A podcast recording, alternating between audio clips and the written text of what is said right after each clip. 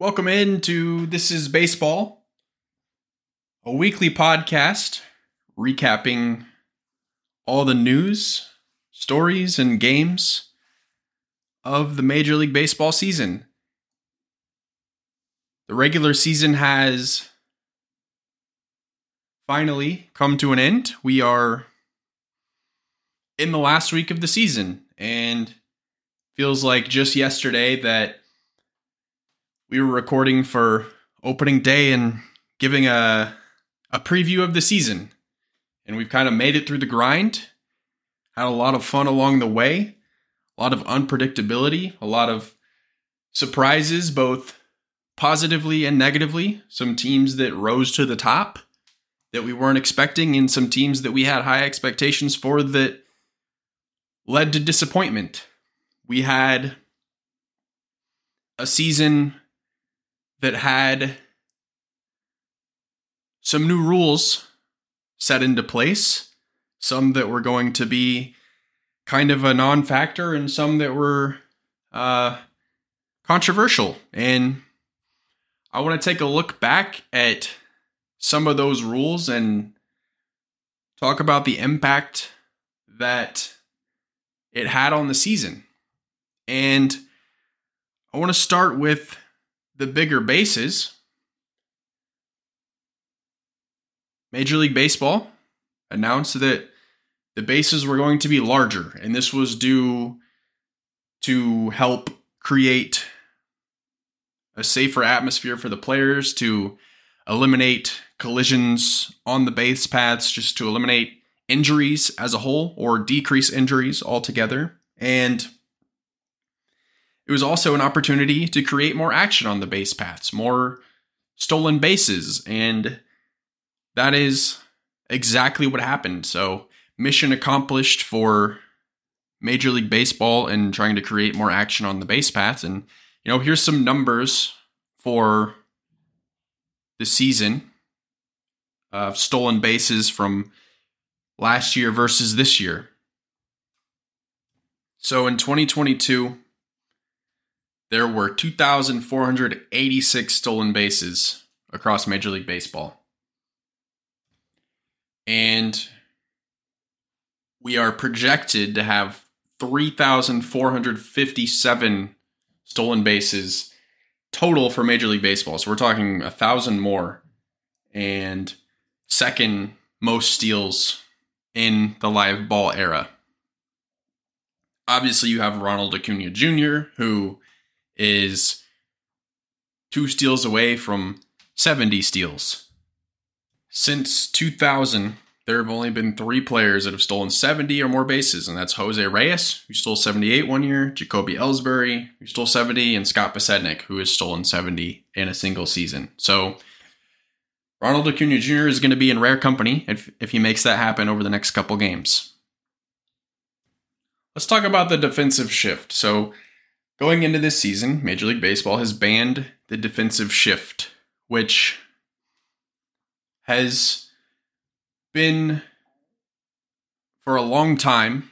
The shift has been something that has divided fans because while it is an incredibly effective strategy to shift your players for certain batters, it made for a lot of boring games. It killed offense. It was, you know, something that, in my opinion, got out of hand. And Major League Baseball obviously felt the same and decided that they needed to take action. So going into this season, they banned the shift and you know players are playing where they're supposed to be, not on the opposite side of the bag good change for the game. Something that honestly you probably really didn't even notice. Uh, you you noticed more when players went into the shift because you always saw it happen in action. With it being banned, you didn't think about it because there wasn't a big commotion on the field to get ready for the next batter. Now this is this is made certain players have better seasons offensively and has made offense improve as a whole across the league.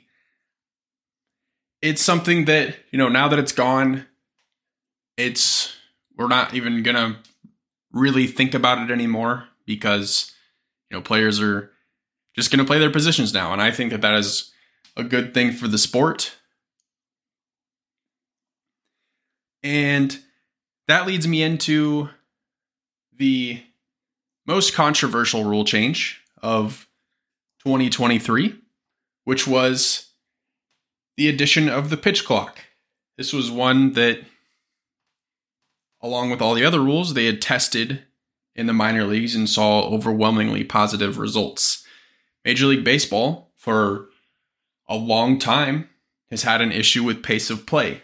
They have had, you know, there's a lot of nothing that happens during baseball games and between pitches. You have players that step out of the box and adjust their gloves. You have pitchers that step off the rubber, get some rosin, rub their hand in dirt, do all, you know, walk around the mound, do all these little routines. And Major League Baseball was trying to eliminate some of the things that didn't need to happen. And this is something that Rob Manfred, the commissioner, has been working on for a while. Uh, about a decade ago, they made a rule that required the batters to keep one foot in the box at all times. If you remember that being a big deal because David Ortiz straight up said that he's not going to follow that rule. And, you know, it ended up being a non story. Uh, one of the other big things that Manfred did that maybe shaved 90 seconds off of a game was he eliminated the action of throwing four pitches when you wanted to intentionally walk a player. Now, manager just throws up a four, player just gets awarded first base. I know that you know, you don't get the the chance of a wild pitch or something crazy happening when you eliminate the action of the intentional walk. But it was one of those things that wasn't common enough for that to be taken into account. But MLB, Rob Manfred, the rules committee, did something drastic and they added a clock to Major League Baseball, a game that for its entire existence has been there's been no clock. You just play 9 innings and it could be two hours, it could be five hours. And Major League Baseball's games were averaging over three hours, and people weren't watching. People were losing interest. And the goal was let's get these games under three hours. And, you know, we have a lot of just time that is being wasted, and we need to figure out a way to eliminate the waste. Okay, let's add a pitch clock. And it has been overwhelmingly positive from a player standpoint to a viewership st- standpoint. You have games that are averaging just over two and a half hours, whether that's at the actual stadium or on TV. It makes it a much better experience for everybody involved because you can go into a game knowing about how long you should expect to be there. So, obviously, if you go to the ballpark, you probably don't care how long the game is going to be. But if you're at home, you know, you start to get into that sixth inning and you see that, you know, man, this game's already been two hours and 15 minutes and still has a long way to go. So now you now you know like these games are moving quick and it keeps it exciting. It keeps you kind of into it because it's just, you know, constant action where again, there was just so much nothing happening in between pitches.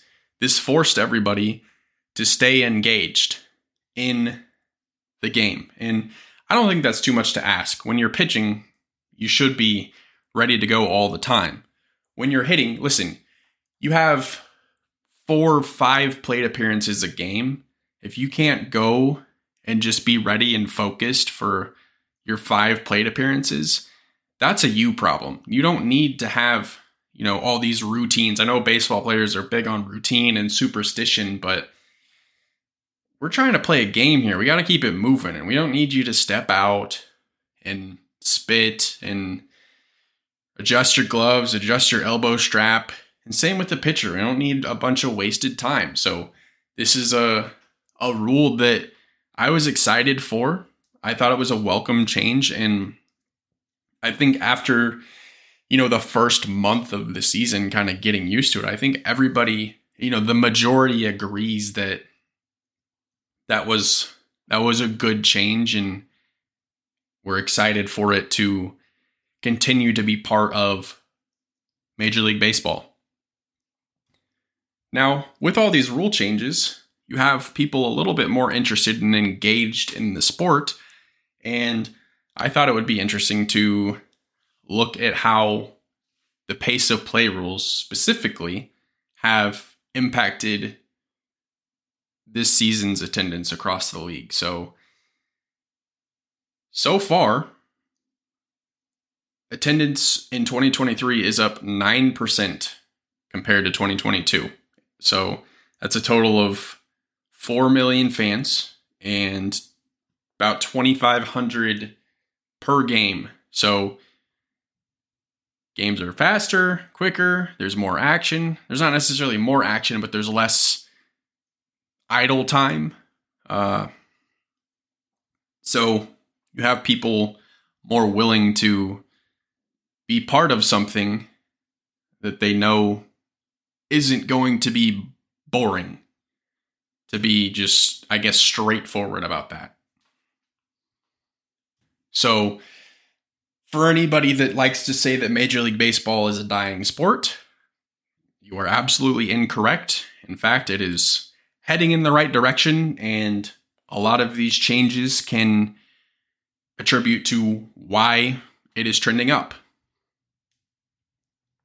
With all that being said, I will be curious to see what the postseason and specifically the World Series ratings will be in comparison to 2022 because these rules that have been implemented in the regular season are also going to carry over to the postseason. So we're not going to just all of a sudden revert back to three and a half hour postseason games. We're going to try to keep the same pace of play and keep everything moving, which is just, again, hopefully going to keep eyes on the sport. In my opinion, the best playoff format in sports is the Major League Baseball postseason. So, again, interested and excited to see what happens with the postseason with these rules. All right, let's get into some some teams and some some playoff scenarios and division and wild card races. Again, we've got less than a week to go and there's still a lot of teams that want a piece of the the postseason. So let's kind of take a look at who still has a chance, who's already punched their ticket to the playoffs.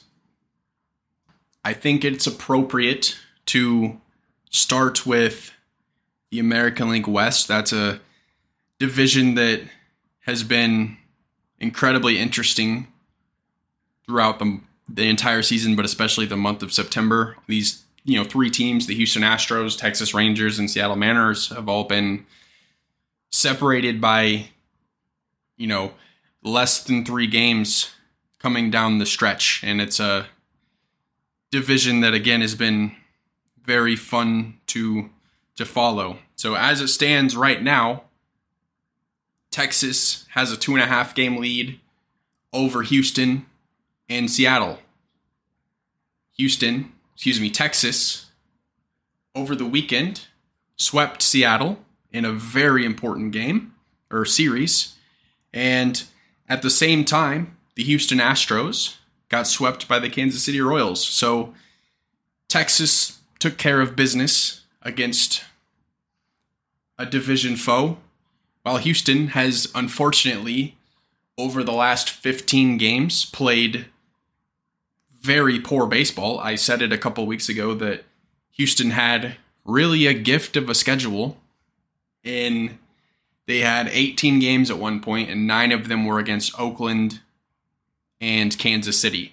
And I said, surely you can win seven of those nine. Well, unfortunately, they lost seven of those nine. They were only able to win to win two games against the two worst teams in all of baseball. And I just showed you the division. Now, Houston and Seattle are going head to head as we speak. Houston has already taken one game over Seattle. So it's starting to look like, you know, I thought that all three of these teams were going to have a shot at being in the postseason. It's starting to look like Seattle, uh, unless they start taking care of business, Seattle might be a team that's on the outside looking in. You have Tampa, who has that number one wild card spot. They're not giving that up. Toronto playing really good baseball. They got a game and a half up on Houston. And then obviously Houston and Seattle are playing head to head right now. So it's going to be it's it's looking like it's going to be Houston because it, momentum is going backwards for Seattle. They're playing a Houston team that needs to get back on track and then again have to go play 4 against Texas to end the season. And at this point I don't see Texas giving up the AL West. So again, tough for Seattle, a team that didn't really get it going until after the the All Star break and have kind of fallen off lately. Over the weekend, the Minnesota Twins clinched the American League Central, which is not surprising in a division that has been completely underwhelming. They're 83 and 73 right now with a nine and a half game lead. And again, they clinched the division, so that doesn't matter, but that just shows you it was a weak division. Now, over in the American League East, Baltimore still holding on to that division. They have two and a half games up on Tampa Bay. Now, remember, Tampa was a team that at the beginning of the season started out 13 and 0 and it looked like they were going to win 120 games and then Baltimore out of nowhere said, no, we'll take it from here. At Baltimore, surprise, great team that hopefully holds on and, you know, is going to be, if they do, the one seed in the American League and a team that got eliminated over the weekend, the New York Yankees. The New York Yankees had the second highest payroll in all of baseball and they just had pretty much, you know, nothing but problems all year long. It was a team that ran through Aaron Judge. Aaron Judge needed to be productive in order for them to do anything, and Aaron Judge was hurt for portions of the season. And it reminds me of the Angels. You have a generational talent in Mike Trout who, you know, one guy can't carry an entire roster to the postseason. It takes it's it takes more than one guy, and it's kind of what you're seeing with Aaron Judge. I expect to see changes in coaching for the New York Yankees.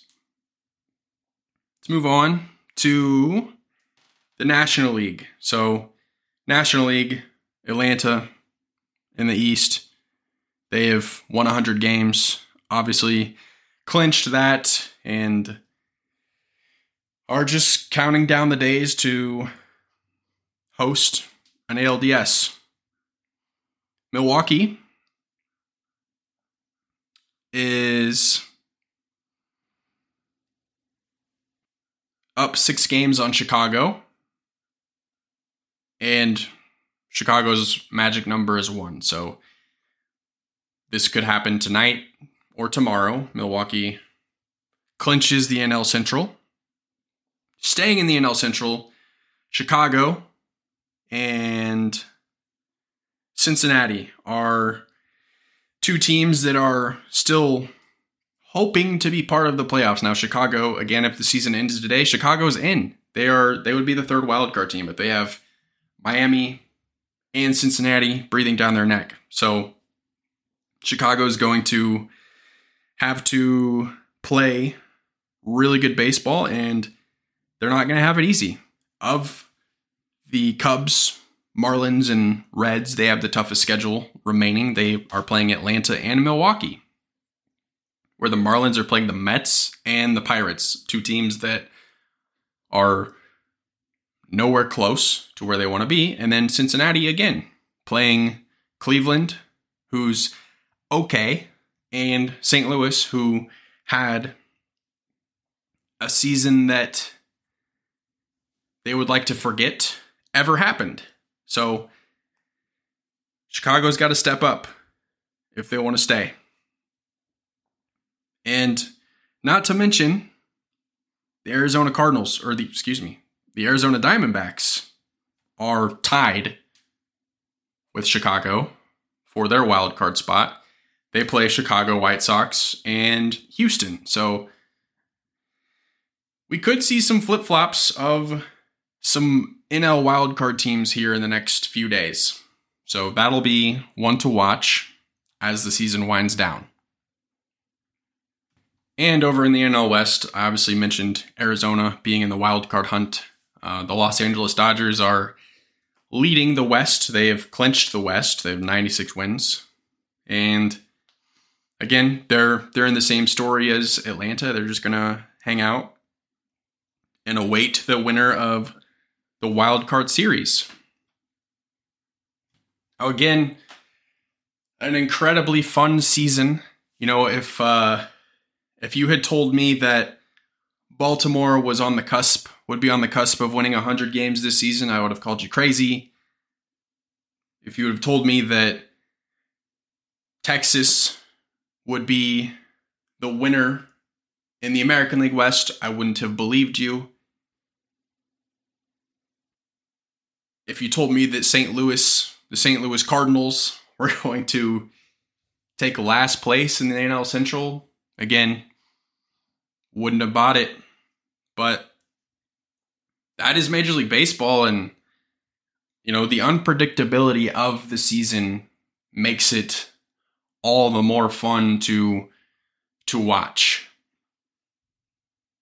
Now, with the season winding down, I want to I want to highlight a couple of great players, Hall of Famers, possible Hall of Famers that are calling it a career once the season comes to an end. And I want to start with St. Louis Cardinals pitcher Adam Wainwright. Adam Wainwright has been in the league for forever and you know, he just came back for 2023 because he wanted to get that 200th win. It took him the entire season, but he got it. So 200 career wins, 353 ERA, World Series champion, two time gold glover, three time All Star, and Adam Wainwright. He's done a lot of great things in his career, but I always go back to when he was a closer for the St. Louis Cardinals very early in his career, his rookie year, I believe. And 2006, they're playing the the juggernaut New York Mets in the NLCS, and Adam Wainwright is the closer. Jason Isringhausen is hurt, and Carlos Beltran, the great Carlos Beltran, is up to bat, and Adam Wainwright strikes out Carlos Beltran, looking to get the St. Louis Cardinals into the World Series, who eventually won that World Series over the Detroit Tigers. So, yeah, Adam Wainwright incredible career. And, you know, it stinks to see great players hang it up, but, you know, he felt like it was time. Let's move on to another player, one of the greatest hitters of his generation, Detroit Tigers, Miguel Cabrera. Miguel Cabrera, again, retiring this season. He was always known as the best hitter in the league for a very long time. He He has a career batting average of 306. He has 510 home runs. He has more than 3,000 hits. And he's a two time MVP, 12 time All Star, and a Triple Crown winner. Winner, uh, you know, who had the most, who had the highest batting average, most home runs, and most hits in a single season. I remember being at the game. It happened in Kansas City, where he officially won the Triple Crown. So that is a memory that I was, you know, happy to be a part of. And again, another just phenomenal hitter, phenomenal player, first ballot Hall of Famer, calling it a day. And I want to end on a player that hasn't said that they are retiring, but it would make sense if he did, and that is Kansas City Royals starting pitcher Zack Greinke. So Zack Greinke played for the Royals, the Brewers, Dodgers, Diamondbacks, Astros. It's been around the league. He has he was the 2009 Cy Young Award winner, six time All Star, six time Gold Glover, 224 wins, a 350 career ERA. Again, he hasn't said he's retiring, but it would make sense if he did. He will go down as one of the most interesting players in Major League Baseball. And as a Royals fan, uh, he was responsible for kind of getting the Royals championship run started. He wanted out of Kansas City, was traded to Milwaukee. That brought over Lorenzo Cain and Alcides Escobar. And you all know that those two players were pivotal parts of the Kansas City Royals' success in 2014 and 2015. And Zack Greinke, you know, he played in multiple playoff runs, deep playoff runs, multiple World Series appearances. Never won it, but then he decided he wanted to come back to Kansas City and kind of just go into the twilight there. And again, if he does decide to call it a day, uh, he will obviously be missed. And again, another another Hall of Famer. So, again, those are some players that I wanted to just highlight uh, for their greatness and impact on Major League Baseball throughout their career. And some scheduling coming up. Obviously, the playoffs are around the corner, and I am going to be doing a little bit more episodes than I typically do. Obviously, episodes come out on Wednesdays. I am planning on having episodes before and after every postseason series. So I will have an episode on Monday before the wild card series. I'll have an episode ready for the division series, or an episode for the AL or for the championship series, and then obviously for the World Series, and then after the World Series. So Gonna have a lot of this is baseball coming your way over the next month of October. And then we have plenty of ideas and content that are ready to go for the off season. Thank you for hanging with me all season long. I'm Brandon. This is baseball. I will see you next week.